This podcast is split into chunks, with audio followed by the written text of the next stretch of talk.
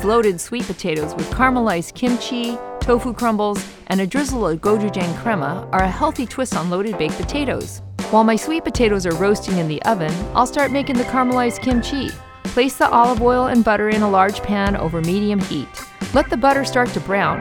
Add the onions and kimchi and cook until the onions are soft. Add the sugar and reduce the heat to low. Cover and continue to cook, stirring periodically until the mixture has a jam like consistency. Next, we'll make the gochujang crema. Combine the Mexican crema, kimchi liquid, apple cider vinegar, garlic, sugar, sesame oil, and gochujang.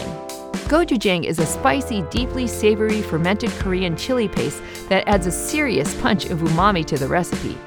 For additional protein, heat a saute pan over medium high heat and saute Nasoya Mexican style superfood skillet until slightly caramelized. These delicious tofu crumbles are ready to heat and eat, which makes life in the kitchen so much easier. Stir in some cilantro and green onions to top it off.